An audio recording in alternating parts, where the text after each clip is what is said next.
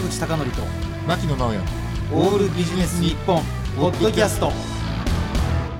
坂口孝則と牧野直哉のオールビジネス日本。今日のテーマはうん、ちょっと考えました今日は。はい、なんだろう。今日のテーマはですね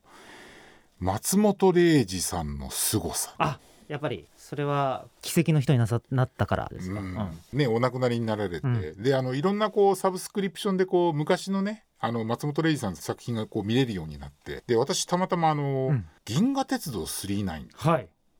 を見たんですけど、はい。あれねちょっとねあの結構真剣に見たんですよねたまたま時間があったんで。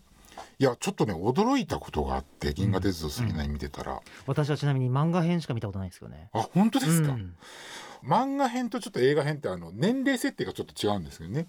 まあ、銀河鉄道999っていうのはその機械の体を手に入れることでその永遠の命を得ようとするその主人公星野哲郎と彼を助けるですね、美しい女性のメーテルっていうのの冒険を描いてるんですけれども、あの映画の中ってね機械化人が人間を支配してるうん。だから星野哲郎っていうのは生身の人間なので、まあ非常にそのなんていうのかな貧しい、うん。生活をしている中で銀河鉄道999に乗って機械の体をタダでくれる星に行くんだっていうのを夢として持っている、うん。まあその機械化人が人間を支配してるんですけど機械化されたその永遠の命を持った人っていうのがその生身の体を持った人っていうのを軽視してね、うん。劣った存在としてこう扱ってるっていうのがちょっと描かれてるんですね。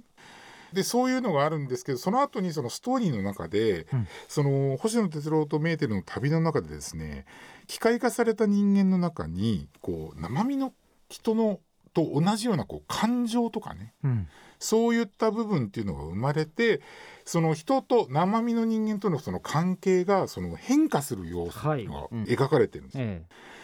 でねこの「銀河鉄道999」の映画って1979年公え。開、はい。もう今から40年以上ね、前。ですよね。それでこのね機械とその生身っていうののこの対峙っていうか対立軸って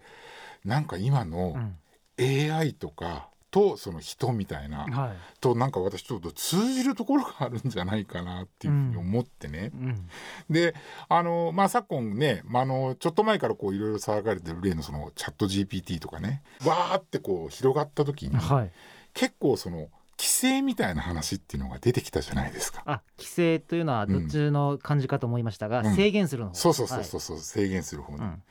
でそういったことがあってまあ当然ああいった新たな技術って当然そのメリットもあればデメリットもあるだろうし私もそのああいったものが公開されて最初にやった時に自分でいろいろやってみたんだけど、はい。あの結構平気で嘘つきますよね。うん。というところもあるじゃないですか。でもねなんかその銀河鉄道999で描かれた世界のようにやっぱりそこっていうのは何かうまい形でこう融合していくっていうことができるんじゃないかっていうことを思っていて、うん。っていうのをまあその銀河鉄道999見ながら思ってねで私が思ったのはそういったまあその例えばその、えー、と機械化人であり例えばその AI とかっていうのは機械化人と AI が同じかっていうとそれはあるんですけどそこの部分と生身の人間っていうのをこううまく乗り越える術っていうのを生み出すのがまあこれはやっぱり過去に経験がないだけに人じゃないかなうん。というふうに思っていてねなのでああいったものをこうやっぱりそのどう使いこなすかっていうことを上手にそれこそその使いこなしていくっていうことを考えているのはもう人しかできないんじゃないかなうん。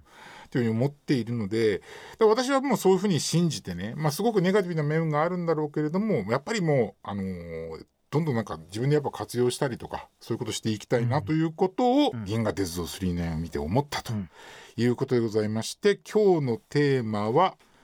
松本零士さんの凄さということで、まあ、40年前にまあ今の時代をなんか見透かしたようなね、うん。作品を作られてるのがすごいなと思いました。坂口孝則と牧野直哉のオールビジネス日本ポッドキャスト。今回はここまで。次回もお楽しみに